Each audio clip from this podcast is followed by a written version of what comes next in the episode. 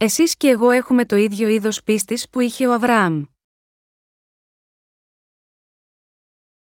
Γαλάτας 4, 12, 31 Γίνεστε ως εγώ, διότι και εγώ είμαι καθώσεις, αδελφοί, σας παρακαλώ, ουδόλως με ειδικήσατε εξέβρετε δε ότι πρώτερον σας εκήρυξα το Ευαγγέλιον εν ασθενεία της αρκός, και δεν εξουθενήσατε ουδα περίψατε των πειρασμών μου τον εν της αρκή μου, αλλά με εδέχτητε ως άγγελον Θεού, ως Χριστόν Ιησούν.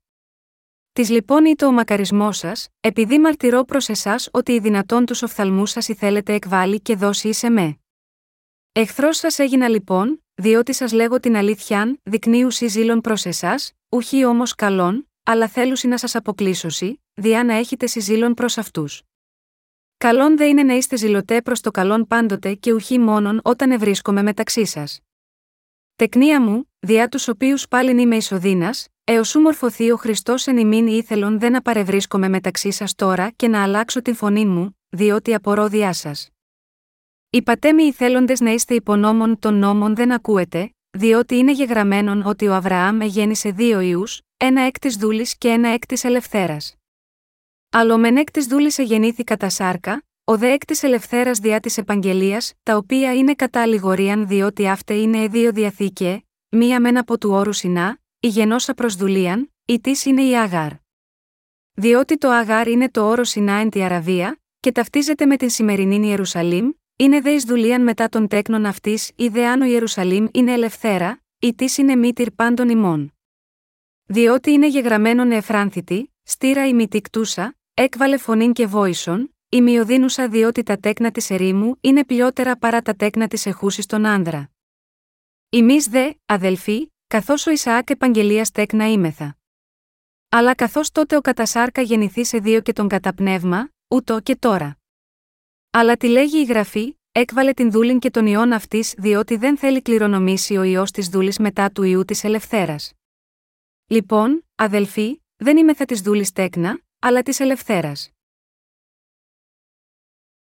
Όροι όπως η θαγενοποίηση του χριστιανισμού, η ηθαγενοποιημένη εκκλησία, φαίνεται να έχουν γίνει αρκετά δημοφιλείς, ιδιαίτερα στις χριστιανικές κοινότητες του τρίτου κόσμου. Προσπαθούν να αλλάξουν τον δυτικοποιημένο χριστιανισμό σε ένα περισσότερο συνεπή με το δικό τους πολιτισμό. Δίνουν ιδιαίτερη έμφαση στη δεύτερη ρήτρα του παραδοσιακού αφορισμού, ενότητα στα θεμελιώδη, ελευθερία στα δευτερεύοντα και αγάπη σε όλα. Αλλά το πιο λυπηρό πράγμα είναι ότι δεν ξέρουν καν ποια είναι τα θεμελιώδη ζητήματα. Ωστόσο, το Ευαγγέλιο του Ήδατος και του Πνεύματος που μεταδίδεται από εμάς δεν μπορεί να εκδηλώνεται με διαφορετικές μορφές και περιεχόμενο κάτω από διάφορες συνθήκες, αλλά είναι αναλύωτο κάτω από οποιασδήποτε συνθήκες. Είμαι πραγματικά ευγνώμων στον Θεό που κάτω από οποιασδήποτε συνθήκες μπορώ να σας κηρύττω το Ευαγγέλιο του Ήδατος και του Πνεύματος που μπορεί να σας σώσει από όλες τις αμαρτίες σας. Έτσι, είμαι πρόθυμος να κάνω αυτό το δίκαιο έργο μέχρι την ημέρα που ο κύριος μας θα επιστρέψει.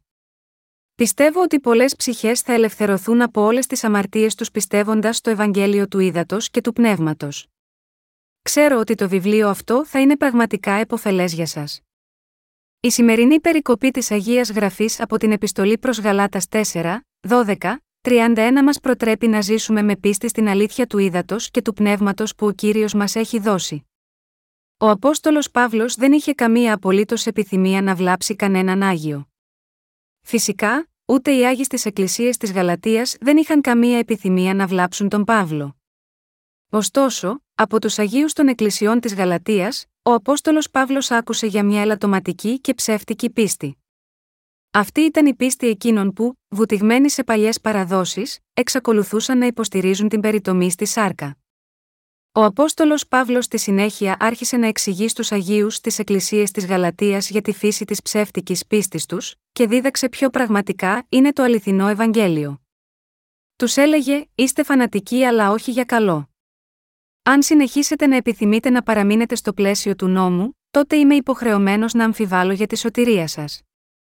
Κατά τη διάρκεια της εποχής που ο Παύλος κήρυτε το Ευαγγέλιο του Ήδατος και του Πνεύματος, υπήρχαν ψευδείς δάσκαλοι οι οποίοι υποστήριζαν την περιτομή στη σάρκα. Επίσης θεωρούσαν σημαντικό να τηρούν το Σάββατο και να τηρούν τις εορταστικές εκδηλώσεις της παλαιάς διαθήκης. Είχαν μπει κρυφά στην Εκκλησία του Θεού, ομολογώντας ότι πιστεύουν στον Ιησού ως σωτήρα τους. Αλλά στην πραγματικότητα, προσπαθούσαν να ακυρώσουν την ελευθερία των Αγίων και να τους υποδουλώσουν ως δικούς τους υπηρέτες.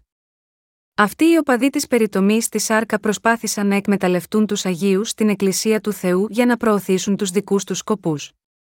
Και το χειρότερο ήταν ότι υπήρχαν πολλοί στην Εκκλησία που ακολουθούσαν την πίστη τους. Αυτή η πεποίθηση ήταν ένα μεγάλο εμπόδιο για την πίστη στο Ευαγγέλιο του Ήδατος και του Πνεύματος.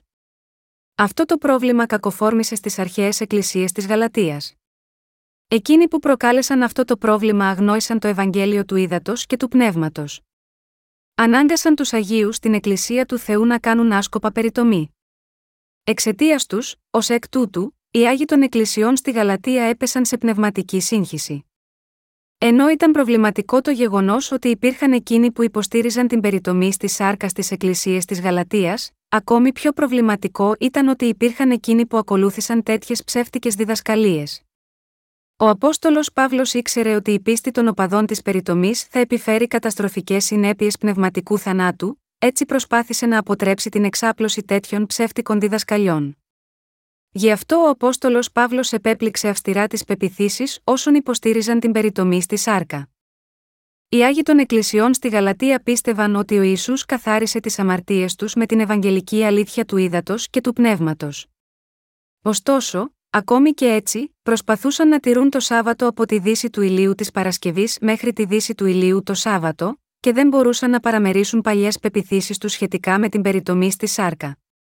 Αυτοί οι ψευδείς αδελφοί μπήκαν κρυφά στην Εκκλησία του Θεού και διέδωσαν στους Αγίους την αναγκαιότητα της περιτομής στη Σάρκα. Ω εκ τούτου, οι πίστη τους απειλούνταν πνευματικά. Γεννιόμαστε από την ελεύθερη γυναίκα, επειδή πιστεύουμε στο Ευαγγέλιο του Ήδατος και του Πνεύματος. Α επανέλθω σε όσα είπε ο Απόστολος Παύλος στην επιστολή προς Γαλάτας 4, 21, 31, Είπατε μη οι θέλοντες να είστε υπονόμων των νόμων δεν ακούετε, διότι είναι γεγραμμένον ότι ο Αβραάμ εγέννησε δύο ιούς, ένα εκ της δούλης και ένα εκ της ελευθέρας. Αλλά μεν εκ της δούλης εγεννήθη κατά σάρκα, ο δε εκ της ελευθέρας διά της επαγγελίας, τα οποία είναι κατά αλληγορίαν διότι αυτέ είναι δύο διαθήκε, μία μεν από του όρους συνά, η γενόσα προς δουλείαν, η τη είναι η Αγάρ. Διότι το Αγάρ είναι το όρος συνά εν τη Αραβία, και ταυτίζεται με την σημερινή Ιερουσαλήμ, είναι δε εις δουλείαν μετά των τέκνων αυτής, ή δε αν ο Ιερουσαλήμ είναι ελευθέρα, ή τη είναι μήτυρ πάντων ημών. Διότι είναι γεγραμμένον εφράνθητη, στήρα η μητικτούσα, έκβαλε φωνήν και βόησον, η μειοδίνουσα διότι τα τέκνα της ερήμου είναι πλειότερα παρά τα τέκνα της εχούσης των άνδρα. Εμείς δε, αδελφοί, καθώς ο Ισαάκ επαγγελίας τέκνα ήμεθα. Αλλά καθώς τότε ο κατασάρκα γεννηθεί σε δύο και τον καταπνεύμα, ούτω και τώρα. Αλλά τη λέγει η γραφή, έκβαλε την δούλην και τον ιόν αυτής διότι δεν θέλει κληρονομήσει ο ιό της δούλης μετά του ιού της ελευθέρας. Λοιπόν, αδελφοί, δεν είμαι θα της δούλης τέκνα, αλλά της ελευθέρας. Αυτή η περικοπή μιλάει για την αληθινή πίστη που πιστεύει στο Ευαγγέλιο του Ήδατος και του Πνεύματος, και για την νομικίστικη πίστη. Με άλλα λόγια, ο Παύλος εξηγεί αυτά τα δύο είδη πίστης που υποδήλωναν οι δύο γη του Αβραάμ. Για να κατανοήσουμε αυτή την περικοπή, πρέπει να πάμε πίσω στην εποχή του Αβραάμ. Όταν ο Αβραάμ έγινε 75 ετών, έφυγε από την πατρίδα του, όπου ήταν το σπίτι του πατέρα του, και ακολούθησε τον Θεό σύμφωνα με τις οδηγίες του. Μια μέρα, ο Θεός εμφανίστηκε εμπρός στον Αβραάμ και του είπε: Θα σου δώσω πολλούς απογόνους, όπως τα αστέρια στον ουρανό. Ο Αβραάμ πίστεψε στο λόγο του Θεού. Πίστεψε, επειδή ήταν λόγος Θεού. Ο Θεός δεν υποσχέθηκε μόνο αμέτρητους απογόνους στον Αβραάμ, αλλά υποσχέθηκε επίσης ότι όποιος έκανε περιτομή θα γινόταν αποδεκτός στο λαό του Θεού. Έτσι ο Αβραάμ και οι αρσενικοί απόγονοί του έκαναν όλοι περιτομή στη σάρκα. Όταν ο Θεός είπε στον Αβραάμ να κάνει περιτομή στη σάρκα, όρισε τον νόμο της περιτομής ως εγγύηση της υπόσχεσής του, επειδή ο Αβραάμ πίστεψε στο λόγο του Θεού ότι θα του δώσει πολλούς απογόνους, όπως τα αστέρια. Ο λόγος για τον οποίο ο Θεός είπε ότι όποιος κάνει περιτομή θα γίνει αποδεκτός ως κάποιος που επίσης είχε την ίδια πίστη με εκείνη του Αβραάμ, ήταν λόγω του γεγονότος ότι ο Αβραάμ πίστεψε στο λόγο του Θεού. Γι' αυτό ο Θεός είπε στον Αβραάμ, ότι όσοι είχαν κάνει περιτομή στη σάρκα θα είναι δικός του λαός. Έτσι, ο Αβραάμ περίμενε να αποκτήσει παιδί. Αλλά αδιάφορο πόσο πίστευε και πόσο καιρό περίμενε, δεν υπήρχε καμία είδηση, και ο Αβραάμ και η Σάρα κουράστηκαν να πιστεύουν στην υπόσχεση του Θεού. 20 χρόνια πέρασαν από τότε που ο Θεός αρχικά υποσχέθηκε να τους δώσει παιδί. Η Σάρα, η γυναίκα του Αβραάμ, ήταν όλο και πιο ανήσυχη καθώς τα μαλλιά της άσπριζαν και η υπόσχεση του Θεού φαινόταν να απομακρύνεται από πάνω της. Έτσι ήρθε με ένα σχέδιο. Έφερε και έδωσε στον σύζυγό της τη δούλη της Αγάρ, λέγοντας: Ο Θεός υποσχέθηκε να σου δώσει παιδί, αλλά υποθέτω ότι δεν πρόκειται να γίνει με εμένα αλλά μέσω της Αγάρ. Στέλνοντας την Αγάρ στην αγκαλιά του Αβραάμ, η Σάρα έλπιζε ότι η Αγάρ θα κάνει παιδί για αυτόν. Όπως σχεδίασε η Σάρα, η δούλη της Αγάρ γέννησε στον Αβραάμ έναν γιο. Η Σάρα σκέφτηκε ότι έτσι εκπληρώθηκε η υπόσχεση του Θεού, αλλά αυτό δεν συνέβη στην πραγματικότητα. Ο γιος της Αγάρ δεν ήταν ο γιος της υπόσχεσης του Θεού, και δεν υπήρχε τρόπος ο Θεός να εγκρίνει το μωρό που γεννήθηκε από ένα ανθρώπινο σχέδιο. Ω εκ τούτου, η υπόσχεση του Θεού ήταν ακόμα ζωντανή, επειδή είχε υποσχεθεί σαφώς στον Αβραάμ ένα παιδί που θα γεννηθεί από τη Σάρα. Αργότερα, ο Αβραάμ απόκτησε τελικά το γιο του Ισαάκ από τη Σάρα, όπως ακριβώς είχε υποσχεθεί ο Θεός.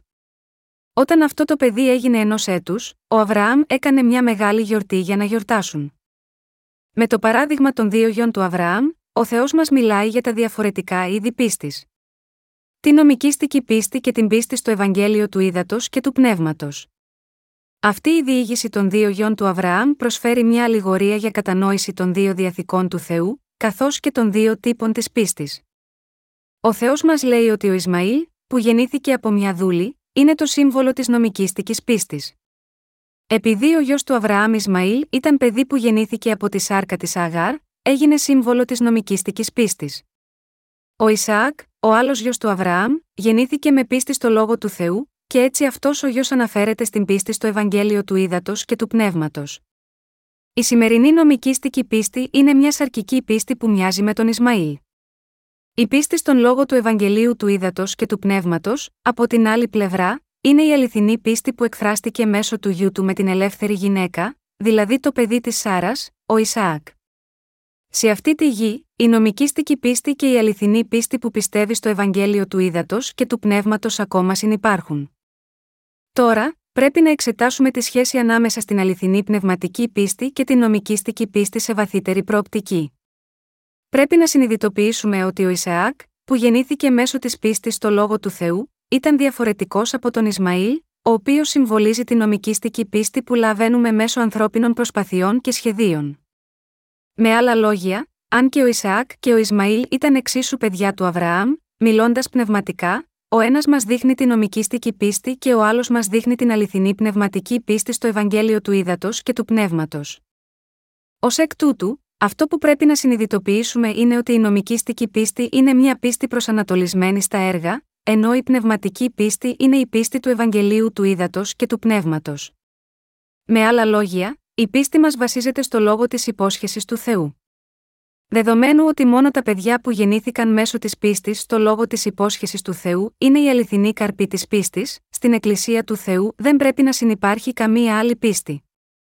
Ακριβώς όπως ο Θεός απέρριψε τον Ισμαήλ, τον γιο που γεννήθηκε με νομικήστικη πίστη, πρέπει επίσης να απορρίψουμε την νομικήστικη πίστη από μέσα μας. Ο Απόστολος Παύλος μας ρωτά αν θα ζήσουμε τη ζωή μας της πίστης νομικήστικα ή πνευματικά. Ο Απόστολος Παύλος είπε ότι όπως ο Ισμαήλ είχε διώξει τον Ισαάκ εκείνη την εποχή, τα παιδιά της δούλης διώκουν τα παιδιά που γεννήθηκαν μέσω της πίστης από την ελεύθερη γυναίκα. Αυτό αναφέρεται στο περιστατικό, όταν η Σάρα πραγματοποίησε μια γιορτή για να γιορτάσουν τα πρώτα γενέθλια του Ισαάκ. Ο μεγαλύτερος αδελφός του Ισαάκ, που τότε ήταν 15 ετών, τον χτυπούσε και τον βασάνιζε και εφόσον ο Ισμαήλ ήταν πολύ μεγαλύτερος, ήταν εύκολο να χτυπήσει και να παρενοχλήσει τον μικρότερο αδελφό του Ισαάκ, που ήταν μόλις ενός έτους. Συγκριτικά μιλώντας, ακόμα και στο σημερινό κόσμο, τα άτομα με νομικήστικη πίστη βασανίζουν τους πιστούς στο Ευαγγέλιο του Ήδατος και του Πνεύματος, και θα συνεχίσουν να καταδιώκουν τους αναγεννημένους Αγίους. Αλλά αυτό που κάνουν φέρνει την καταδίκη του Θεού για τους εαυτούς τους. Αν ο Ισαάκ είχε γεννηθεί από τη μήτρα της ίδιας μητέρας του Ισμαήλ, ο Ισμαήλ θα κακοποιούσε τον Ισαάκ, ο Ισμαήλ ήταν θυμωμένος επειδή ο ετεροθαλής αδελφός του Ισαάκ, ευλογήθηκε και αγαπήθηκε από τον πατέρα του. Ο Ισμαήλ είχε μεγαλώσει πιστεύοντας ότι θα κληρονομήσει όλη την περιουσία του πατέρα του, αλλά όταν γεννήθηκε ο ετεροθαλής αδελφός του, όλα ξαφνικά άλλαξαν. Ο Ισμαήλ συνειδητοποίησε ότι δεν μπορούσε να κληρονομήσει τον πλούτο του πατέρα του, δεδομένου ότι η μητέρα του αδελφού του ήταν η νόμιμη σύζυγος, ενώ η δική του μητέρα δεν ήταν παρά μία από τις δούλες της. Αυτός ήταν ο λόγος που κακοποιούσε τον Ισαάκ. Η Σάρα, η μητέρα του Ισαάκ, το είδε αυτό και θύμωσε. Έτσι, μίλησε για αυτό στο σύζυγό της Αβραάμ. Ο Αβραάμ προβληματίστηκε τότε από την όλη υπόθεση, αλλά ο Θεός τον διέταξε να διώξει την υπηρέτρια και τον Ισμαήλ από το σπίτι του. Έτσι ο Αβραάμ έδιωξε την Αγάρ και τον Ισμαήλ στην έρημο, με μόνο ένα ασκή νερό και λίγο ψωμί. Αυτή τη στιγμή, μέσω του λόγου της παλαιάς διαθήκης, ο Θεός μας λέει ποια από τις δύο θρησκείες είναι η αληθινή, η νομικήστικη πίστη είναι ψεύτικη και η πίστη στο Ευαγγέλιο του Ήδατος και του Πνεύματος είναι η πραγματική πίστη. Ο Θεός μας είπε ότι για να σωθούμε από όλες τις αμαρτίες μας, είναι κατάλληλο για μας μόνο να πιστέψουμε στο Ευαγγέλιο του Ήδατος και του Πνεύματος, παρά να ζήσουμε μάταια σύμφωνα με τον νόμο. Ζώντας τη ζωή της πίστης μας με πίστη στο Ευαγγέλιο του Ήδατος και του Πνεύματος, κληρονομούμε όλες τις ευλογίες του Θεού, δεδομένου ότι είναι αδύνατο να επιτύχουμε την αληθινή σωτηρία μας μέσω νομικήστικης πίστης. Επειδή πιστεύουμε στο λόγο του Θεού με την καρδιά μας, μπορούμε να σωθούμε από όλες τις αμαρτίες μας, να λάβουμε αιώνια ζωή και να τον υπηρετούμε στηρίζοντας την πίστη μας στο λόγο του. Μόνο όταν οι καρδιές μας εξηλαιώνονται από όλες τις αμαρτίες μας με πίστη στο Ευαγγέλιο του Ήδατος και του Πνεύματος μέσω του λόγου του Θεού, μπορούμε πραγματικά να γίνουμε παιδιά του. Ακριβώς όπως ο Αβραάμ απέκτησε τον γιο του, πιστεύοντας στο λόγο της υπόσχεσης του Θεού, και εμείς πρέπει να γίνουν αληθινά παιδιά του Θεού με τη λήψη της άφεσης της αμαρτίας μέσω της πίστης μας στον λόγο του Ευαγγελίου του Ήδατος και του Πνεύματος. Ο Θεός μας λέει επίσης τι είδους πίστη πρέπει να έχουμε μόλις λάβουμε την άφεση των αμαρτιών μας πιστεύοντας στο Ευαγγέλιο του Ήδατος και του Πνεύματος. Είναι εντελώς διαφορετικό να ζήσουμε τη ζωή της πίστης μας βασισμένη στις νομικίστικε πεπιθήσεις και όχι στην πίστη μας στο Ευαγγέλιο του Ήδατος και του Πνεύματος. Πώς, λοιπόν, είναι εντελώς διαφορετικές οι δύο θρησκείες; Α εξετάσουμε πρώτα την νομικήστική πίστη. Θεωρώ τους υπηρέτες του Θεού και τους αδελφούς και τις αδελφές μας στην ιεραποστολή μας, ως αυτούς που έχουν πίστη στο Ευαγγέλιο του Ήδατος και του Πνεύματος. Με πίστη στο Ευαγγέλιο του Ήδατος και του Πνεύματος, έχουμε λάβει την άφεση των αμαρτιών στις καρδιές μας και ακολουθούμε τον κύριο. Επειδή πιστεύουμε ότι όλα θα εκπληρωθούν σύμφωνα με την πίστη μας στο λόγο του Θεού, μπορούμε να υπηρετήσουμε το αληθινό Ευαγγέλιο και να τον ακολουθούμε με πίστη. Αντίθετα, μία νομικήστικη πίστη είναι κάτι που έχουν εισαρκικά φιλόδοξοι άνθρωποι. Υπάρχουν εκείνοι που σκέφτονται, εγώ μπορεί να είμαι αδύναμος αυτή τη στιγμή, αλλά μόλις αποκτήσω αρκετή δύναμη και οπαδούς, θα προχωρήσω στον ανεξάρτητο δρόμο μου, και θα κάνω το έργο του Θεού από μόνος μου. Αυτοί είναι άνθρωποι που έχουν σαρκικά όνειρα και αναρωτιούνται, πρέπει να ζω με αυτόν τον τρόπο, τώρα που έχω λάβει την άφεση των αμαρτιών μου, είναι τόσο διαφορετικοί από τους υπηρέτες του Θεού που πιστεύουν στο λόγο του και αποφάσισαν να υπηρετήσουν το Ευαγγέλιο του ύδατο και του πνεύματος για το υπόλοιπο της ζωής τους. Δι πνευματικής πίστης. Εκείνοι που έχουν πνευματική πίστη πιστεύουν ότι είναι σωστό να αφιερώσουν όλες τις δυνάμεις τους για να υπηρετήσουν τον κύριο και τη διάδοση του Ευαγγελίου του ύδατο και του πνεύματος, ανεξάρτητα από ποιες θα μπορούσε να είναι οι περιστάσεις. Ωστόσο, υπάρχουν και εκείνοι που δεν έχουν αυτό το είδος πίστης και, αντίθετα, προσπαθώντας να επιτύχουν κάτι σαρκικό από μόνοι τους, δεν μπορούν να παραμερίσουν τη δική τους δόξα της άρκα. Ζουν νομικήστικη ζωή πίστης τώρα. Μπορούμε να δούμε ότι αυτοί οι άνθρωποι σύντομα θα καταφύγουν σε σεκταρισμό, μόλις υπάρχουν ευκαιρίες και κερδίσουν αρκετή δύναμη, όπως ακριβώς οι οπαδοί της περιτομής των ημερών του Παύλου. Ω εκ τούτου, αν οι αδελφοί και οι αδελφές που πιστεύουν στο Ευαγγέλιο του Ήδατος και του Πνεύματος, πέσουν πίσω στη νομικήστικη πίστη για άλλη μια φορά, αυτό θα αποτελέσει σοβαρή αμαρτία ενώπιον του Θεού. Πρέπει να συνειδητοποιήσετε πόσο εχθρικά στέκονται ενάντια στο Ευαγγέλιο του Ήδατος και του Πνεύματος άτομα με νομικήστική πίστη. Εσείς και εγώ πρέπει να ζήσουμε τη ζωή μας της πίστης πιστεύοντας στο Ευαγγέλιο του Ήδατος και του Πνεύματος. Πρέπει να ζούμε τη ζωή της πίστης μας όχι βασισμένη στις νομικήστικες πεπιθήσεις, αλλά με βάση την πίστη μας στο αληθινό Ευαγγέλιο. Επειδή ο ίδιος ο κύριος μας, είπε ότι το Ευαγγέλιο του Ήδατος και του Πνεύματος πρέπει να διαδοθεί σε όλο τον κόσμο, οφείλουμε να πιστέψουμε σε αυτό το λόγο, αφιερώνοντας τους εαυτούς μας ακόμη περισσότερο στην εξάπλωση της Ευαγγελικής αλήθειας. Αυτή είναι η σωστή ζωή της πίστης για όλους μας. Επειδή ο κύριος είπε ότι θα επιστρέψει σε αυτή τη γη όταν έχουμε ολοκληρώσει τη διάδοση του Ευαγγελίου του Ήδατος και του Πνεύματος σε όλα τα έθνη, θα πρέπει χωρίς κανένα δισταγμό να ζήσουμε πρώτα για τη βασιλεία του και τη δικαιοσύνη του μέχρι την ημέρα που θα επιστρέψει. Είναι χαρά μας να ζήσουμε για το Ευαγγέλιο του Ήδατος και του Πνεύματος, γιατί έχουμε ήδη γίνει δίκαιοι.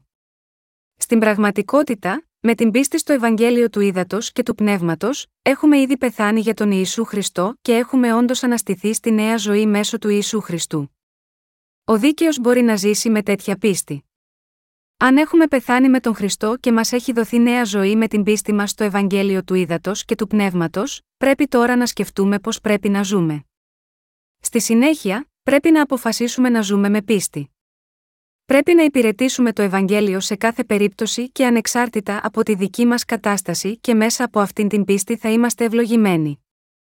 Ω εκ τούτου, για να ζούμε πνευματική ζωή όταν αναγεννηθούμε εξ ύδατο και πνεύματος, πρέπει να νεκρώσουμε τις αρκικέ επιθυμίες μας μαζί με τον Χριστό, και πρέπει να ζήσουμε με πίστη για το δίκαιο έργο του Θεού. Ο Απόστολος Παύλος είπε: Εξεύρω να ταπεινώνομαι, εξεύρω και να περισσεύομαι εν παντή τόπο και κατά πάντα είμαι δεδιδαγμένος και να χορτάζομαι και να πεινώ, και να περισσεύομαι και να υστερώμαι τα πάντα δύναμε διά του ενδυναμούντος με Χριστού. Φιλιππισίους 4, 12, 13 Ξέρουμε ότι μπορεί να είμαστε πλούσιοι τη μια μέρα και φτωχοί την επόμενη, αλλά ανεξάρτητα από το πώς είναι οι περιστάσεις μας, σκοπός μας πρέπει να είναι να ζήσουμε με πίστη για τη βασιλεία του κυρίου και για το Ευαγγέλιο του ύδατο και του πνεύματος. Πρέπει να συνειδητοποιήσουμε πόσο διαφορετική είναι η πίστη μας από εκείνους που κάνουν τα δικά τους αρκικά έργα, κυριευμένοι από τη σφοδρή επιθυμία της άρκα τους και νομικίστικε πεπιθήσεις. Στην πραγματικότητα, ακόμη και στις καρδιές που πιστεύουν στο Ευαγγέλιο του ύδατο και του πνεύματος, πάντα παραμονεύουν νομικίστικε πεπιθήσεις.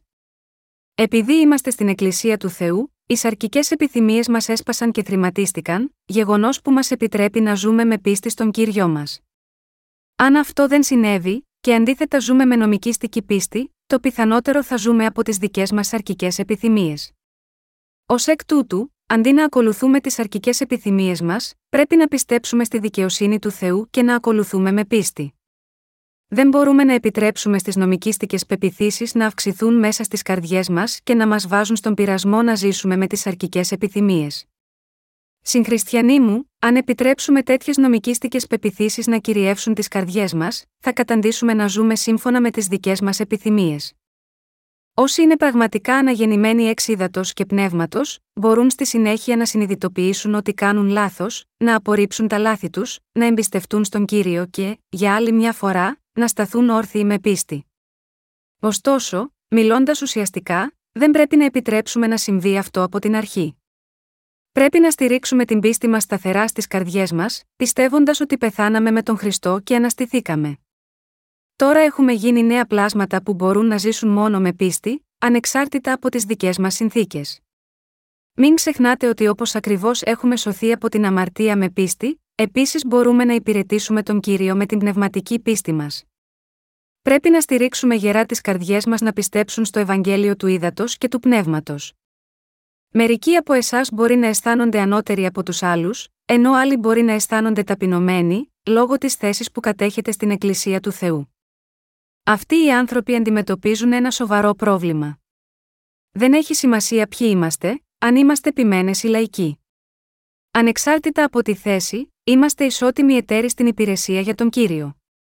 Δεδομένου ότι έχουμε λάβει όλοι το Ευαγγέλιο του Ήδατος και του Πνεύματος, είναι μόνο θέμα χρόνου το ότι τώρα είμαστε με αυτό το αληθινό Ευαγγέλιο, υπηρετήσουμε τον κύριο και θα είμαστε στη δόξα του Θεού. Εν ολίγης, η νομικήστικη πίστη γκρεμίζει τις ψυχές των χριστιανών χωρίς αποτυχία. Δυστυχώς, αυτή η νομικήστικη πίστη επικρατεί σήμερα στον χριστιανισμό σε όλο τον κόσμο. Πριν να αναγεννηθούμε, ζούσαμε τη ζωή της πίστης μας βασισμένη στις νομικήστικες πεπιθήσεις. Πώς ήταν η πίστη μας τότε, ήμασταν καλά εφόσον τα έργα μας ήταν ωραία, αλλά μόλις κάναμε κάποιο αδίκημα, αισθανόμασταν αποκαρδιωμένοι. Γνωρίζουμε ότι αντί να έχουμε νομικήστικες πεπιθήσεις, το να ζούμε με πίστη στο Ευαγγέλιο του Ήδατος και του Πνεύματος είναι η σωστή πίστη. Αυτό συμβαίνει επειδή η πίστη που μας κάνει να πεθάνουμε με τον Ιησού Χριστό και να αναστηθούμε μαζί του, βρίσκεται στο Ευαγγέλιο του Ήδατος και του Πνεύματος. Με αυτή την πνευματική πίστη, μπορούμε να βιώσουμε στους εαυτούς μας, ότι όλα πληρούνται σύμφωνα με το πώς πιστεύουμε στο λόγο του Θεού, όπως ακριβώς έκανε ο Αβραάμ.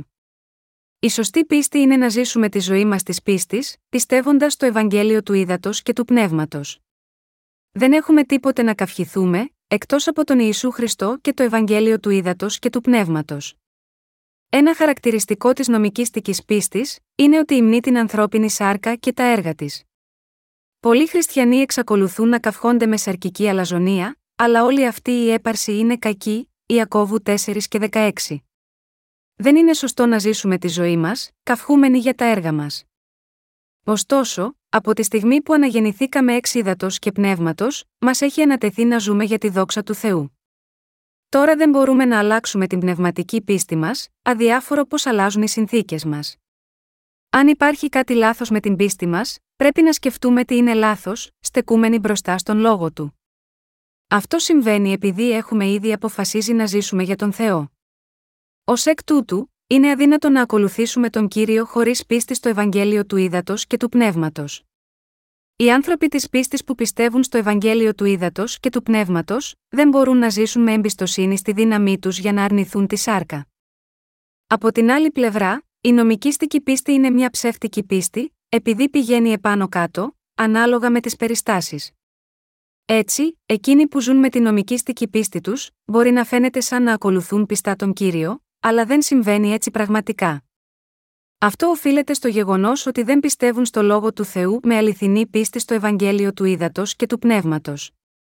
Η νομικήστικη πίστη είναι ουσιαστικά προσανατολισμένη στη λαγνία. Είναι το είδος της πίστης όπου κανείς ακολουθεί τον κύριο όταν μπορεί, αλλά δεν κάνει ένα βήμα προς τα εμπρός σε μια επικίνδυνη κατάσταση. Συγχριστιανοί μου, ακριβώς όπως το παιδί που γεννήθηκε από την Άγαρ και το παιδί που γεννήθηκε από τη Σάρα, ήταν διαφορετικά το ένα από το άλλο, το να ζήσουμε με πίστη στο Ευαγγέλιο του Ήδατος και του Πνεύματος, και το να ζήσουμε τη ζωή μας της πίστης με βάση τις δικές μας πράξεις, είναι ριζικά διαφορετικά πράγματα. Η Σάρα γέννησε τον Ισαάκ με πίστη σε αυτό που είχε πει ο Θεός, ενώ το παιδί της Αγάρ γεννήθηκε από τη δύναμη ενός αρκικού σχεδίου. Μόνο όταν επιδιώκουμε το όφελος της Εκκλησίας του Θεού μπορούμε να ακολουθήσουμε τον Θεό και να υπηρετήσουμε αυτό το Ευαγγέλιο του ύδατο και του πνεύματος, να υπακούμε στο λόγο του και να καθοδηγούμαστε από τους προκατόχους της πίστης. Αυτό είναι αδύνατο μέσα από τις αρκικέ πεπιθήσεις μας. Αντίθετα, τα άτομα με νομικήστικη πίστη ακολουθούν τον κύριο όχι από την πίστη τους στο λόγο του Θεού, αλλά μόνο επειδή τους το επιτρέπουν οι συνθήκες. Αυτή η νομικήστικη πίστη μπορεί να αλλάξει ανα πάσα στιγμή όταν οι συνθήκες αλλάζουν. Με ποιο είδος πίστης θέλετε να ζήσετε εσείς τώρα, πρέπει να ζούμε τη ζωή μας της πίστης με την πίστη μας στο Ευαγγέλιο του Ήδατος και του Πνεύματος. Πρέπει να ξαναδούμε το λόγο του Θεού. Ακριβώς όπως είναι γραμμένο στην επιστολή προς Εβραίους 11, 1, είναι δε η πίστη ελπιζομένων πεποίθησης, βεβαίωσης πραγμάτων μη βλεπομένων. Αυτή είναι πράγματι η περίπτωση. Ο Αβραάμ πίστεψε στο λόγο του Θεού και περίμενε για περισσότερο από 20 χρόνια για να λάβει τον Ισαάκ. Δεδομένου ότι ο Θεός είχε πει ξεκάθαρα στον Αβραάμ ότι θα του έδινε ένα παιδί, πιστεύοντας σε αυτό ο Αβραάμ περίμενε πολύ καιρό για την άφηξη αυτού του παιδιού. Αυτό είναι ένα παράδειγμα αληθινής πίστης στο λόγο του Θεού. Στηρίζοντας την πίστη μας στο λόγο του Θεού, πρέπει να γίνουμε άνθρωποι που ενώνονται με την Εκκλησία, ακολουθούν τον κύριο και επιδιώκουν το όφελος της Εκκλησίας του Θεού. Δεν πρέπει να γίνουμε άνθρωποι που προσπαθούν να υπηρετήσουν και να ακολουθήσουν τον κύριο με βάση τη δύναμη της δικής τους σάρκας, αντί να εμπιστεύονται στο λόγο του Θεού. Με άλλα λόγια, ο κύριος μας έχει πει να υπηρετήσουμε το Ευαγγέλιο και να ζούμε με πίστη στο λόγο του Θεού. Η νομικήστικη πίστη είναι σαν την πίστη του δούλου που έλαβε το τάλαντο από τον κύριο του, κατά Ματθαίον 25, 14, 30. Πρέπει να έχουμε πίστη στον Ιησού Χριστό και να ακολουθούμε τον κύριο, αλλά υπάρχουν και εκείνοι που δεν μπορούν να το κάνουν αυτό. Τέτοιοι άνθρωποι πρέπει πρώτα να πιστέψουν στο Ευαγγέλιο του Ήδατος και του Πνεύματος. Ωστόσο, τέτοιοι άνθρωποι σπάνια πιστεύουν στο Ευαγγέλιο του Ήδατος και του Πνεύματος, εκτός αν περάσουν από πολλές δοκιμασίες και ταλαιπωρίες στη σάρκα τους. Όταν η σάρκα τους πάσει σε συντρίμια και δεν έχουν τίποτε άλλο να στηριχτούν, τελικά πιστεύουν στο Ευαγγέλιο του Ήδατος και του Πνεύματος. Αλλά ακόμα και έτσι αν επικαλεστούν τον Θεό, είναι μια τεράστια ευλογία για αυτούς. Όταν αυτό συμβαίνει, τα μυαλά τους ενώνονται σταθερά με την Εκκλησία του Θεού, και το έργο του Θεού γίνεται δικό τους έργο, και οι ευλογίες του Θεού γίνονται δικές τους ευλογίες. Όλα γίνονται απρόσκοπτα τη στιγμή που ενώνονται με τον Χριστό. Αυτό είναι το έργο της Εκκλησίας του Θεού και έργο μου. Δεν με νοιάζει αν η Εκκλησία αντιμετωπίζει δυσκολίες, όσο είμαι ασφαλής με τον κύριο. Αυτοί οι άνθρωποι ζουν τη ζωή της πίστης τους νομικίστικα και προκαλούν προβλήματα στην Εκκλησία. Και αυτοί οι άνθρωποι έχουν το κοινό χαρακτηριστικό ότι δεν εμπιστεύονται τους ηγέτες τους και αγνοούν την τάξη και την εξουσία στην Εκκλησία του Θεού. Ω εκ τούτου, πολλοί από τους αναγεννημένους χριστιανούς δεν ζουν ακόμα τη ζωή τους με πίστη στο λόγο του Θεού, παρόλο που έχουν λάβει την άφεση των αμαρτιών τους μέσω της πίστης στο Ευαγγέλιο του Ήδατος και του Πνεύματος. Ω εκ τούτου, όλοι πρέπει να πιστεύουμε ότι πεθάναμε με τον Ιησού Χριστό και έχουμε αναστηθεί, και πρέπει να τοποθετήσουμε τις καρδιές μας ενώπιον του Θεού. Εφόσον ο παλιός σας εαυτός πέθανε και έχετε ήδη αναστηθεί, πρέπει να έχετε το είδος της πίστης που σας επιτρέπει να ακολουθήσετε τον κύριο οποτεδήποτε και οπουδήποτε εκείνος σας χρειάζεται. Αυτή είναι η πίστη που απαιτεί ο Απόστολος Παύλος καθώς μιλάει. Όπως αναφέρθηκε, στις εκκλησίες της Γαλατείας, εκείνοι με νομικήστικη πίστη προσπάθησαν να διαστρέψουν το Ευαγγέλιο του Θεού του Ήδατος και του Πνεύματος. Πώς αυτοί προσπαθούσαν να καταστρέψουν το αληθινό Ευαγγέλιο, προσπαθούσαν να διαστρέψουν το Ευαγγέλιο του Ήδατος και του Πνεύματος με την πίστη τους στην περιτομή στη Σάρκα. Διέδιδαν στα μέλη της Εκκλησίας του Θεού, ότι θα έπρεπε να κάνουν περιτομή στη Σάρκα.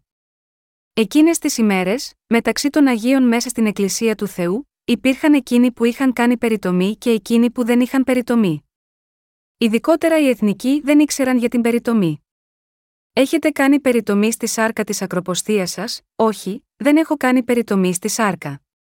Τι, δεν έχετε κάνει περιτομή στη σάρκα, πρέπει να κάνετε περιτομή αμέσως. Όσοι δεν έχουν περιτομή δεν είναι παιδιά του Θεού. Λέγοντας αυτό, οι Ιουδαίοι προσπαθούσαν να καταστρέψουν το αληθινό Ευαγγέλιο του ύδατο και του πνεύματος. Δεδομένου ότι το Ευαγγέλιο που είχε ο Απόστολος Παύλος ήταν το αληθινό Ευαγγέλιο, είπε: Διότι ουδεγό παρέλαβον αυτό παρά ανθρώπου ούτε διδάχθην, αλλά δέλτα γιώτα αποκαλύψεως Ιησού Χριστού, Γαλάτας 1 και 12. Ο Παύλος είπε ότι το Ευαγγέλιο που είχε ήταν από τον Θεό, και έτσι, αν εμείς κηρύττουμε Ευαγγέλιο διαφορετικό από το Ευαγγέλιο που κηρύχθηκε από τον ίδιο, θα είμαστε καταραμένοι. Ο Παύλος δήλωσε, αλλά και αν εμείς οι άγγελος εξ ουρανού σας κηρύττει άλλο Ευαγγέλιον παρά εκείνο, το οποίον σας εκηρύξαμεν, ας είναι ανάθεμα Γαλάτας 1, 8. Ωστόσο, οι Άγιοι αυτών των εκκλησιών της Γαλατείας ζούσαν τις ζωές τους της πίστης, βασισμένοι στις νομικίστικε πεπιθήσεις τους. Πρέπει να συνειδητοποιήσουμε ότι αν καυχιόμαστε στις δικές μας πράξεις νομικίστικη πίστης, στο τέλος αυτό δεν είναι τίποτε περισσότερο από ένα εμπόδιο στην πίστη στο Ευαγγέλιο του Ήδατος και του Πνεύματος. Οφείλουμε να πιστεύουμε και να ακολουθούμε το λόγο του Θεού, και πρέπει να ζήσουμε τη ζωή μας επιδιώκοντας να προωθήσουμε την Εκκλησία του Θεού. Ωστόσο, το πρόβλημα είναι ότι υπάρχουν πάντα εκείνοι που επιδιώκουν τα δικά τους αρκικά συμφέροντα, αντί να επιδιώκουν αυτό που ωφελεί το Ευαγγέλιο του Θεού.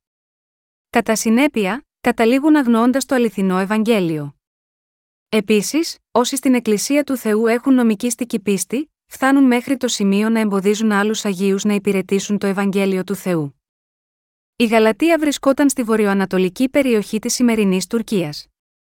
Στα δυτικά, υπήρχαν οι επτά εκκλησίες της Μικράς Ασίας που αναφέρονται στην Αποκάλυψη 1 και 11.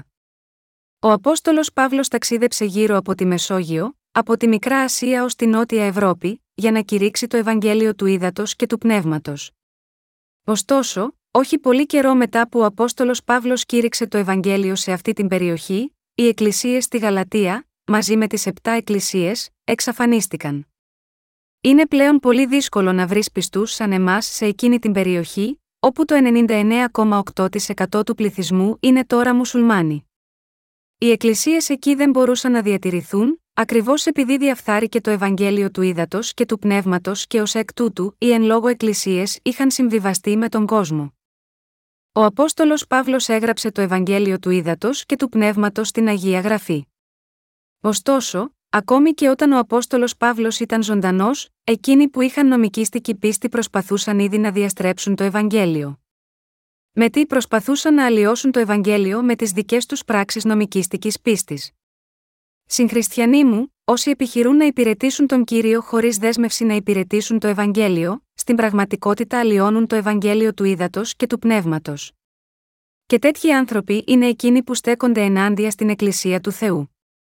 Δεδομένου ότι δεν έχουν ηγέτες που θα τους καθοδηγήσουν, μπορεί να αντιστέκονται κατά της Εκκλησίας του Θεού, ανα πάσα στιγμή. Εσείς και εγώ πρέπει να συνειδητοποιήσουμε πόσο κακό είναι να ζήσουμε τη ζωή της πίστης μας βασισμένη στις νομικίστικε πεπιθήσεις. Έχετε αποφασίσει με την καρδιά σας να πιστεύετε στο λόγο του Θεού, υπηρετείτε το Ευαγγέλιο του Θεού, ακολουθώντας τον κύριο, και επιδιώκοντας το όφελος του Ευαγγελίου και της Εκκλησίας, αναγνωρίζετε τους ηγέτες σας, πιστεύοντας και τηρώντας τα λόγια των δούλων του Θεού ως το λόγο του Θεού, σας αρέσουν οι ηγέτες σας ή τους αντιπαθείτε ανάλογα με τα δικά σας μέτρα. Θέλετε να ζήσετε στηρίζοντας την πίστη σας στο Ευαγγέλιο του Ήδατος και του Πνεύματος. Είμαι βέβαιος ότι κανείς από εσάς δεν θέλει να ζήσει ενάντια στον Θεό. Επειδή πιστεύετε στο Ευαγγέλιο του Ήδατος και του Πνεύματος, είστε ανίκανοι να σταθείτε ενάντια στον Θεό. Ακόμα και αν πιστεύετε στο Ευαγγέλιο του Ήδατος και του Πνεύματος, αν δεν ακολουθήσετε τον κύριο με πίστη στο λόγο του Θεού, θα σταθείτε ενάντια στο Ευαγγέλιο του Ήδατος και του Πνεύματος. Όπως ανέφερα, όχι πολύ καιρό μετά που ο Απόστολος Παύλος έφυγε, οι επτά εκκλησίες της Μικράς Ασίας όλες εξαφανίστηκαν. Μήπως δεν πίστευαν οι Άγιοι σε αυτές τις εκκλησίες στο Ευαγγέλιο του Ήδατος και του Πνεύματος, όχι, και αυτοί πίστευαν σε αυτό. Ωστόσο, επειδή δεν είχαν ηγέτες στις καρδιές τους και επειδή ζούσαν με νομικήστικη πίστη, οι εκκλησίες τους κατέληξαν να εξαφανιστούν για πάντα. Το βρίσκεται ενοχλητικό να έχετε πνευματικούς ηγέτες. Συγχριστιανοί μου, υπάρχουν κάποιοι ανάμεσά σας, που βρίσκουν ενοχλητικό ότι υπάρχουν ηγέτες στην Εκκλησία του Θεού, αυτοί οι άνθρωποι ζουν τη ζωή της πίστης τους βασισμένη σε νομικήστικες πεπιθήσεις.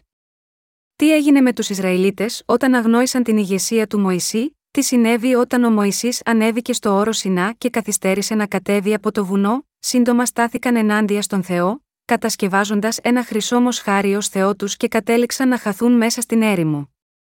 Τι νομίζετε ότι θα συνέβαινε αν δεν υπήρχαν ηγέτες στην Εκκλησία του Θεού, η πίστη σας στο Ευαγγέλιο του Ήδατος και του Πνεύματος θα καταστρεφόταν.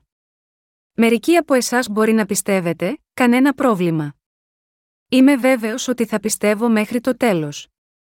Θα πιστεύω όμικρον με τόνο, τι και αν συμβεί. Τίποτε δεν θα μπορούσε να είναι πιο λάθος. Ακριβώς επειδή πιστεύετε στο Ευαγγέλιο του Ήδατος και του Πνεύματος με πάθος σε αυτό, δεν σημαίνει απαραίτητα ότι θα υπερασπιστείτε επίσης αυτή την πίστη μέχρι το τέλος. Ακόμα και αν πιστεύουμε στο λόγο του Ευαγγελίου του Ήδατος και του Πνεύματος με την καρδιά μας, αν δεν ζούμε την αληθινή ζωή της πίστης, τότε ακόμη και η πρώτη αληθινή πίστη μας μπορεί να καταστραφεί. Στην Εκκλησία του Θεού, οι ηγέτες και οι προκάτοχοι της πίστης είναι αναγκαίοι και ωφέλιμοι για όλα τα μέλη. Πρέπει να τους αναγνωρίζετε και να τους δέχεστε όλους μέσα στις καρδιές σας. Δεν υπάρχει κανείς ανάμεσά σας που δεν είναι απαραίτητος.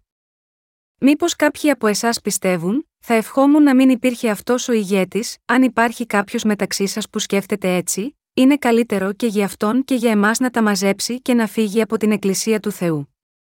Όσοι δεν μπορούν να αναγνωρίσουν τους ηγέτες που ήταν πριν από αυτούς και επιθυμούν να εξαφανιστούν, είναι έτσι επειδή αγανακτούν με το γεγονός ότι καθοδηγούνται από κάποιον άλλο, ενώ στην πραγματικότητα θα ήθελαν να κυριαρχούν οι ίδιοι επάνω σε άλλους. Οι πιο πονηροί, στην πραγματικότητα προσπαθούν να πάρουν μερικούς από τους οπαδούς τους από την Εκκλησία του Θεού και να τους μετατρέψουν σε δικούς τους υπηρέτες. Η αληθινή ζωή της πίστης δεν μπορεί να ζήσει με νομικίστικε πεπιθήσεις. Ωστόσο, Παρά το γεγονός αυτό, ορισμένοι με νομικήστικη πίστη νομίζουν ότι μπορούν να κηρύξουν το Ευαγγέλιο καλύτερα αν γίνουν οι ίδιοι ηγέτες, και με τις δικές τους αρκικέ επιθυμίες χωρίζουν από την Εκκλησία παίρνοντας μαζί τους μερικούς Αγίους και τους υποδουλώνουν ως δικούς τους υπηρέτες. Αν δεν υπήρχε βοσκός, τα πρόβατα θα διασκορπίζονταν, Ζαχαρίας 13, 7. Αυτή τη στιγμή, Όλοι είμαστε στην Εκκλησία του Θεού και όλοι υπηρετούμε το Ευαγγέλιο του Ήδατος και του Πνεύματος, και έτσι δεν υπάρχει κανένα πρόβλημα. Ωστόσο, αν οι υπηρέτες του Θεού και της Εκκλησίας του εξαφανίζονταν, όλοι οι άγιοι θα εξαφανίζονταν επίσης. Πρέπει να το συνειδητοποιήσετε αυτό. Όπως ο Θεός κάλεσε εμάς στην Εκκλησία του, έχει δημιουργήσει μια τάξη μέσα στην Εκκλησία. Οφείλουμε να το γνωρίζουμε αυτό και να ζήσουμε τη ζωή μας ενώνοντας τις καρδιές μας με τους υπηρέτες του Θεού. Αυτή είναι η αληθινή πίστη. Και σας προτρέπω να συνειδητοποιήσετε ότι ο Θεός σας ευλογεί υλικά μόνο διότι η Εκκλησία του υπηρετεί το Ευαγγέλιο του Ήδατος και του Πνεύματος. Ω εκ τούτου, παραμερίστε τις άπλιστες σκέψεις σας, ότι με κάποιο τρόπο μπορείτε να κάνετε περισσότερα χρήματα αν βγείτε στον κόσμο. Επειδή είστε στην Εκκλησία του Θεού, οι ανάγκες σας καλύπτονται και είστε ευλογημένοι. Αν η Εκκλησία του Θεού εξαφανιζόταν, και εσείς όλοι ζούσατε τη ζωή της πίστης σας απομονωμένη, όλες αυτές οι ευλογίες θα τελείωναν σε σύντομο χρονικό διάστημα. Ωστόσο, εξακολουθούν να υπάρχουν εκείνοι που δεν μετανοούν από την νομικήστικη πίστη τους, αλλά επιδιώκουν μόνο τα δικά τους συμφέροντα, ακόμη και αυτή τη στιγμή. Τέτοιοι άνθρωποι σωστά ονομάζονται ως αχροί χριστιανοί. Όποιος ζει με πίστη στο Ευαγγέλιο του Ήδατος και του Πνεύματος, ποτέ δεν θα ακούσει τέτοιους χαρακτηρισμούς. Όποιος, από την άλλη πλευρά, δεν ζει με πίστη στο Ευαγγέλιο του Ήδατος και του Πνεύματος, θα ακούσει τους ανθρώπους να τους λένε απαταιώνες. Δεν είμαστε τώρα πλέον παιδιά της δούλης, αλλά είμαστε τα πνευματικά παιδιά της ελεύθερης γυναίκας. Επειδή είμαστε τα παιδιά της ελεύθερης γυναίκας, είμαστε παιδιά του Θεού. Μπορούμε να ζούμε με πίστη στο Ευαγγέλιο του Ήδατος και του Πνεύματος. Εδώ στη σημερινή περικοπή της Αγίας Γραφής, ο Απόστολος Παύλος, αναφέροντας το Ισαία 54, 1, στην επιστολή προς Γαλάτας 4 και 27, είπε διότι είναι γεγραμμένον εφράνθητη, στήρα η κτούσα, έκβαλε φωνήν και βόησον, η μειοδίνουσα διότι τα τέκνα της ερήμου είναι πλειότερα παρά τα τέκνα της εχούσης των άνδρα. Όταν λέει ότι τα τέκνα της ερήμου είναι πλειότερα παρά τα τέκνα της εχούσης των άνδρα, αυτό σημαίνει ότι υπάρχουν πολλοί που έχουν σωθεί από τις αμαρτίες τους και έγιναν λαός του Θεού με πίστη στο Ευαγγέλιο του Ήδατος και του Πνεύματος. Με άλλα λόγια, εκείνοι που ζουν μόνο με την πίστη στον Θεό και όχι από την νομικήστικη πίστη, έχουν πολλά πνευματικά παιδιά και ζουν μέσα στις ευλογίες του Θεού. Μια γυναίκα με έναν άντρα συνήθως μπορεί να γεννήσει το πολύ περίπου 10 παιδιά. Αλλά τι γίνεται με τα παιδιά όσων ζουν πνευματική ζωή με πίστη στο Ευαγγέλιο μας, του ύδατος και του πνεύματος, είναι τόσα πολλά που είναι αδύνατο να μετρηθούν όλα. Αυτό είναι τόση μεγάλη χαρά για εμάς. Παρά το γεγονός ότι ζούμε σε έναν κόσμο αγριότητας, εκείνοι που ζουν ενωμένοι με την πίστη τους στο λόγο του Θεού, στο Ευαγγέλιο του ύδατο και του πνεύματος, στην Εκκλησία του Θεού και τους ηγέτες της Εκκλησίας του, θα χρησιμοποιηθούν ως μέσα για να σωθούν περισσότερες ψυχές και θα φέρουν πολλά πνευματικά παιδιά του Θεού που πιστεύουν ότι είναι σωστό να διαδίδουμε το Ευαγγέλιο του ύδατο και του πνεύματος σε όλο τον κόσμο. Θα κάνουν πολλούς ανθρώπους να σωθούν από την αμαρτία και θα ευλογηθούν να απολαύσουν μαζί αιώνια ζωή. Όσοι ζουν με πίστη στο Ευαγγέλιο του ύδατο και του πνεύματος, ικανοποιούν τον Θεό και ανταμείβονται από αυτόν επειδή ζουν με πίστη. Συγχριστιανοί μου, τι θα μπορούσαμε ενδεχομένως να κερδίσουμε ζώντας αρκικά, δεν υπάρχει τίποτε να κερδίσουμε από μια τέτοια ζωή. Αν ζούμε έτσι, δύσκολα θα μπορούμε να τραφούμε. Όταν προκύπτουν προβλήματα, θα καταλήξουμε να χάσουμε ακόμα και όμικρον με τόνο, τι είχαμε. Και όταν έρθει η ώρα για να πάμε στον Θεό, θα είμαστε εντελώς κατεστραμμένοι. Δεν είδατε τις ζωές των γονιών σας κατά σάρκα, οι κατά σάρκα γονείς σας εργάστηκαν σκληρά σε όλη τη ζωή τους για τα μέλη των οικογενειών τους. Ωστόσο, τι έχουν κερδίσει από εσάς, είστε πολύ απασχολημένοι με τη δική σας ζωή. Ακόμα και έτσι, είστε ίδιοι με τους γονείς σας, καθώς εργάζεστε μέχρι να πεθάνετε για την υποστήριξη των παιδιών σας. Ζείτε ακριβώς όπως έζησαν οι γονείς σας ή ζείτε ακόμα χειρότερα από τους γονείς σας. Η γενιά των γονιών μας ήταν τουλάχιστον αρκετά επιμελής για να αντεπεξέλθουν, αλλά πάρα πολλοί της σημερινής γενιάς δεν είναι αρκετά επιμελής. Ωστόσο, Όσοι πιστεύουν στο Ευαγγέλιο του Ήδατος και του Πνεύματος και διαδίδουν αυτό το Ευαγγέλιο σε όλο τον κόσμο, ζουν με διαφορετικό τρόπο από τους ανθρώπους του κόσμου. Όταν γεννιόμαστε ως ανθρώπινα όντα, είναι σωστό να πιστέψουμε μόνο στο Ευαγγέλιο του Ήδατος και του Πνεύματος και να ζήσουμε για τη δικαιοσύνη του Θεού. Όσοι ζουν τη ζωή τους, πιστεύοντας ότι πέθαναν με τον Χριστό και έχουν επανέλθει σε μια νέα ζωή με τον Χριστό, δεν θα σώσουν μόνο περισσότερους ανθρώπους από την αμαρτία, αλλά θα έχουν επίσης πλούσια ζωή ευλογημένη από τον Θεό. Και αυτή είναι η διαφορά ανάμεσα στη ζωή όσων έχουν γεννηθεί από την ελεύθερη γυναίκα και όσων έχουν γεννηθεί από την δούλη. Καθώς συνεχίζω τη ζωή της πίστης μου, δεν δεσμεύομαι από σαρκικά θέματα. Όταν έχω ανάγκη, αντιμετωπίζω την πρόκληση με πίστη, και ποτέ δεν παραλείπω να καταλήξω σε αυτό που έθεσα ως στόχο να κάνω.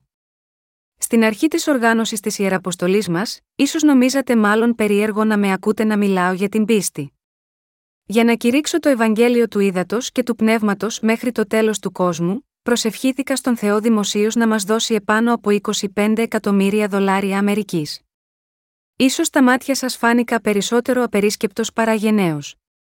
Ωστόσο, ακόμη και αν δεν ξέρω τίποτε, κάνω ομικρον με τόνο, τι πρέπει με πίστη. Και τώρα έχουμε τυπώσει πάνω από ένα εκατομμύριο αντίτυπα των βιβλίων της Ιεραποστολή μας. Αν ο Θεός θα χαρεί να με δει να υπηρετώ το Ευαγγέλιο με κάτι, και μου πει ότι πρέπει οπωσδήποτε να το κάνω αυτό, τότε το κάνω με πίστη. Θεέ μου, βοήθησέ με να το κάνω. Βοήθησέ με να το πετύχω. Με πίστη έχω αντιμετωπίσει αυτές τις προκλήσεις. Ακριβώς όπως η πίστη είναι ελπιζομένων πεποίθηση, βεβαίωση πραγμάτων μη βλεπομένων, τα πάντα επιτυγχάνονται απλώς σύμφωνα με την πίστη. σω ποτέ δεν μπορέσω να δω τα πράγματα που ελπίζω με τα μάτια μου, αλλά όταν αντιμετωπίζω την πρόκληση, την σχεδιάζω στο μυαλό μου, και περιμένω με την πίστη μου, να γίνουν όλα όπως προβλέπετε. Η σφαίρα της πίστης είναι ένας τομέας όπου τα πάντα ικανοποιούνται ακριβώς, σύμφωνα με το πώς τα έχουμε απεικονίσει στο μυαλό μας. Δεν το λέω αυτό για να καυχηθώ για τον εαυτό μου. Σας μιλώ για την αληθινή, ζωντανή και δραστική πίστη. Αν έχετε πίστη στις καρδιές σας, τότε ασκήστε τη στην πραγματική ζωή σας. Όταν η πίστη σας εκδηλώνεται, οι άλλοι μπορούν να δουν και να συνειδητοποιήσουν ότι είστε πράγματι άνθρωποι πίστης. Και όταν μπορείτε να δείτε, επίσης, τους καρπούς της δικής σας πίστη, η πίστη σας θα αυξηθεί ακόμη περισσότερο. Αν η πίστη σας παραμένει μόνο στις καρδιές σας, δεν υπάρχει καμία πρόοδος, ούτε ο Θεός είναι ικανοποιημένος από αυτό. Ζούμε με πίστη στο Ευαγγέλιο του Ήδατος και του Πνεύματος. Αν υπάρχει κάποιος μεταξύ των αναγεννημένων που δεν ζει για το Ευαγγέλιο του Ήδατος και του Πνεύματος, τότε πρέπει να τον θεωρείτε σαν κάποιον που στέκεται ενάντια σε αυτό το αληθινό Ευαγγέλιο. Στέκεται ενάντια στον Θεό, στην Εκκλησία του Θεού, τους ηγέτες της Εκκλησίας του Θεού, τους προκατόχους τους στην πίστη, και εναντίον όσων ακολουθούν πίσω του. Στην Εκκλησία του Θεού, με άλλα λόγια, δεν υπάρχει άλλος εχθρός των Αγίων και του Θεού, παρά αυτός που ζει τη ζωή της πίστης του βασισμένο στην νομικήστική πίστη. Όπως είναι γραμμένο, έχοντες δε το αυτό πνεύμα της πίστεως κατά το γεγραμμένον, επίστευσα, δύο ελάλησα, και εμείς πιστεύομεν, δύο και λαλούμεν, δεύτερος Κορινθίους 4 και 13, μιλάμε επειδή πιστεύουμε στο λόγο του Ευαγγελίου του Ήδατος και του Πνεύματος, και αντιμετωπίζουμε την πρόκληση, διότι πιστεύουμε. Αυτός είναι ο ορισμός της πίστης μας. Αν μόνο προσποιείστε ότι ακολουθείτε και στην πραγματικότητα δεν πιστεύετε, τότε ζείτε μόνο μια νομικήστική ζωή πίστης. Προτρέπω όλους σας να ζήσετε τη χριστιανική σας ζωή με πίστη και να αντιμετωπίζετε τα πάντα με πίστη. Αποφασίστε λέγοντας, ζω έτσι, γιατί αυτός είναι ο τρόπος για να ζήσω για το Ευαγγέλιο, και γι' αυτό είναι σωστό. Να εμπιστεύεστε τα πάντα στο λόγο του Θεού. Αυτή είναι η αλήθεια. Η ζωή της πίστης είναι εκείνη όπου μιλάμε και κάνουμε τα πάντα, διότι πιστεύουμε στο λόγο του Θεού. Συγχριστιανοί μου, επειδή πιστεύουμε σε έναν κόσμο αθέατο από τα μάτια μας, κηρύττουμε αυτό το Ευαγγέλιο του ύδατο και του πνεύματος σε όλο τον κόσμο. Επειδή πιστεύουμε στο Ευαγγέλιο του ύδατο και του πνεύματος, και επειδή πιστεύουμε ότι ο λόγος του Θεού είναι η αλήθεια, διαδίδουμε αυτή την αλήθεια του Ευαγγελίου σε όλο τον κόσμο.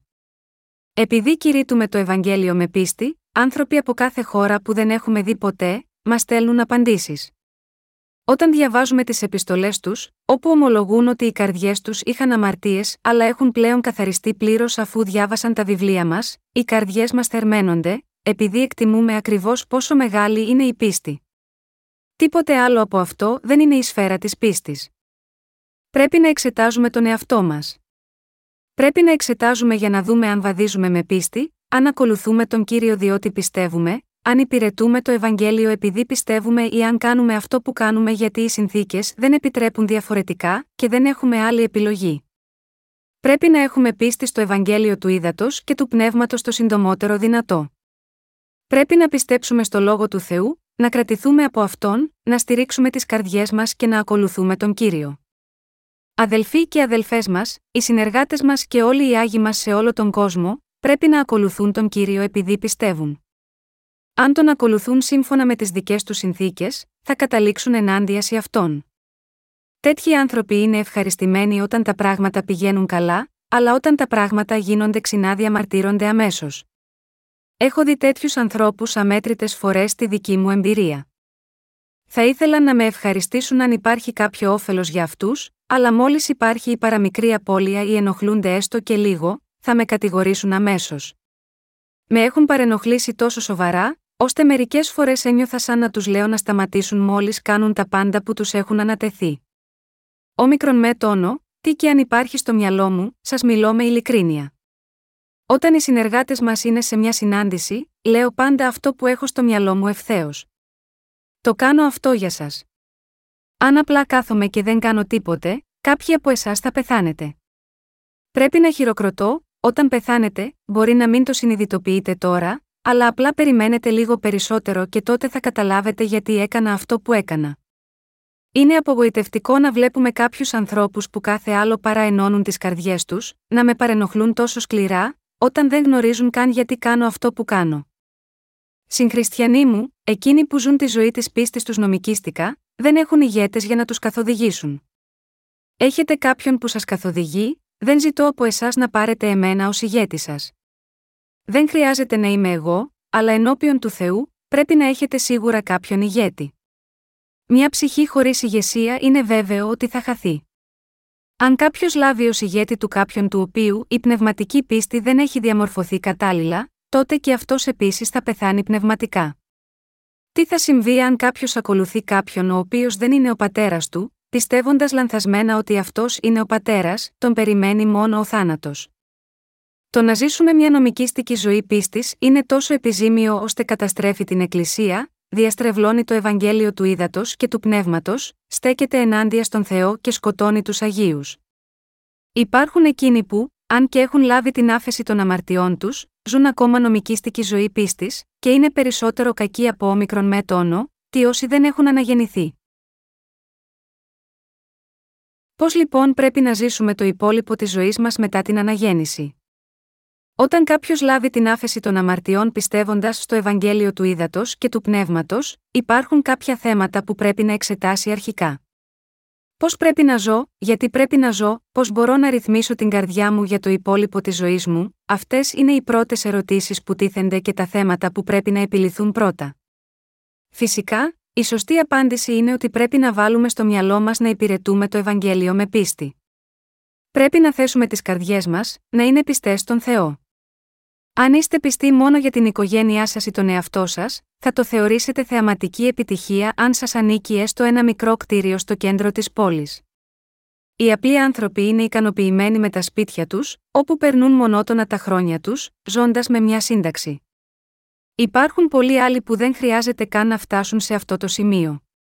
Θα ήταν ευτύχημα αν έστω κατάφερναν να επιβιώσουν στην καθημερινή τους ζωή. Ωστόσο, Εκείνοι που ζουν με πίστη στο Ευαγγέλιο του Ήδατος και του Πνεύματος, ζουν σε ευημερία. Δείτε και μόνοι σας. Πόσο καλό είναι να ζεις μέσα στην Εκκλησία του Θεού, αφού σωθήκαμε από όλες τις αμαρτίες μας πιστεύοντας στο Ευαγγέλιο του Ήδατος και του Πνεύματος, πρέπει να ακολουθούμε τους ηγέτες μας με εμπιστοσύνη σε αυτούς, στηρίζοντας την πίστη μας στο λόγο του Θεού.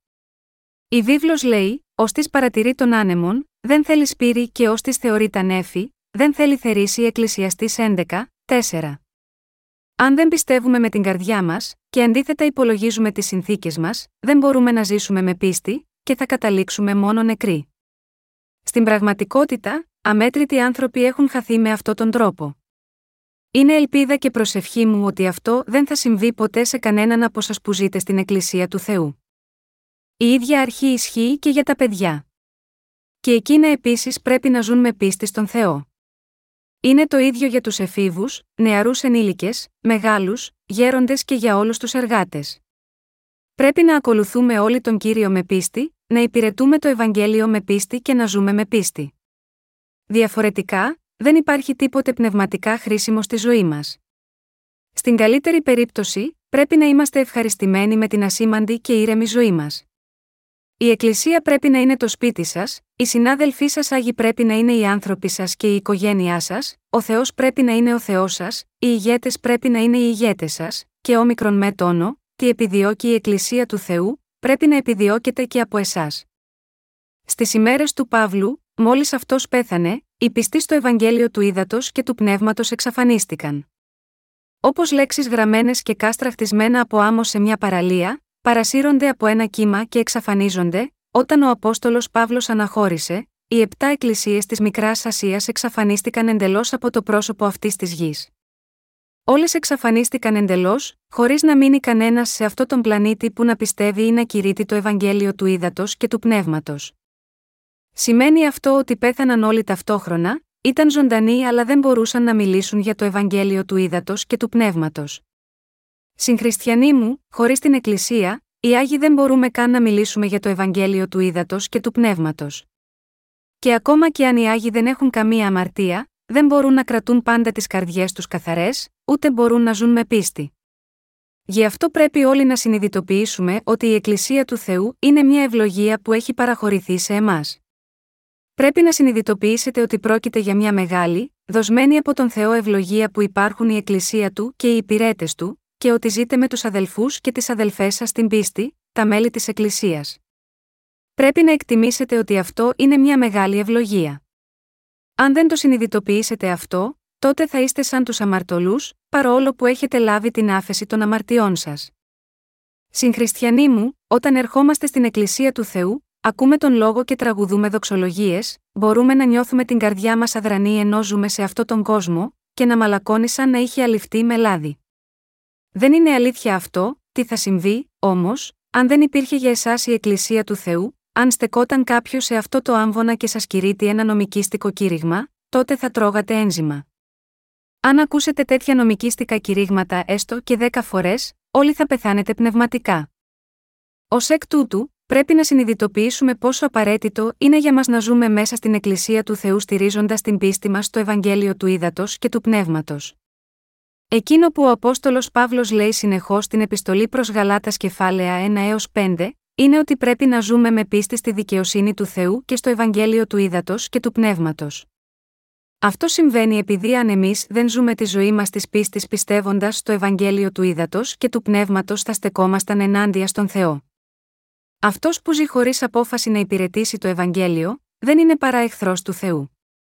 Συγχριστιανοί μου, σε αυτή την εποχή, θα χαθούμε αν δεν αποφασίσουμε να κηρύξουμε το Ευαγγέλιο του Ήδατος και του Πνεύματος. Τώρα, πρέπει όλοι να ζούμε με πίστη στο λόγο του Θεού και να σταματήσουμε να ζούμε νομικίστικη ζωή πίστης. Τα πάντα σε αυτόν τον κόσμο κάτω από τον ουρανό ανήκουν στον Θεό. Όλα αυτά τα πράγματα δεν είναι εκεί μόνο για να δείξουν τη δύναμη του Θεού, αλλά για εμάς, ώστε να τα χρησιμοποιήσουμε. Όλα τα πράγματα έγιναν από τον Θεό, ώστε να μπορούν να χρησιμοποιηθούν για να διαδοθεί το Ευαγγέλιο και να σωθούν οι ψυχές. Σε εμάς, που σώζουμε τις ψυχές μέσω του Ευαγγελίου του Ήδατος και του Πνεύματος, ο Θεός θα παρέχει τα πάντα. Ωστόσο, όταν η πίστη κάποιου είναι πολύ μικρή, είναι μεγάλο πρόβλημα, αν ο Θεός του δίνει πάρα πολλές υλικές ευλογίες.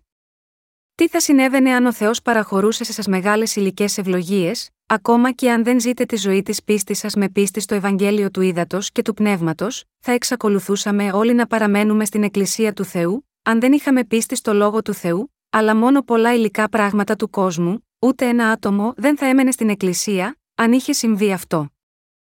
Αν ήμασταν τόσο πλούσιοι που θα μπορούσαμε να ζήσουμε ευχαριστημένοι, ποιος θα ήθελε να μείνει κάτω από κάποιον άλλο, ζώντας με τον τρόπο αυτό θα οδηγούσαμε τις ψυχές μας στο θάνατο.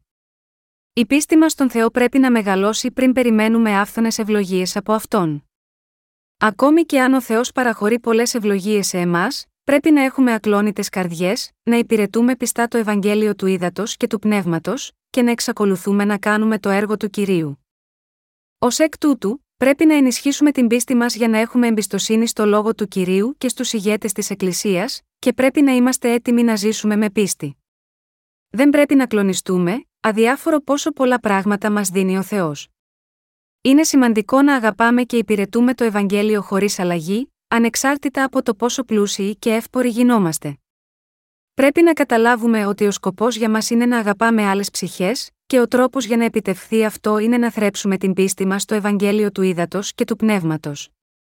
Δεν πρέπει να ζούμε τη ζωή μας της πίστης νομικίστικα και σύμφωνα με τις δικές μας συνθήκες. Πρέπει να ζούμε τη χριστιανική μας ζωή με πίστη. Μόνο τότε μπορούμε να ζήσουμε ζωή που τιμά και υπηρετεί τον Θεό, προς όφελος της Εκκλησίας του, και στη συνέχεια να πάμε στη βασιλεία του κυρίου να ζήσουμε μια ζωή που λάμπει σαν τον ήλιο. Γι' αυτό ο κύριος είπε: Και η συνετή θέλουσιν εκλάμψει ως η λαμπρότη του στερεώματος.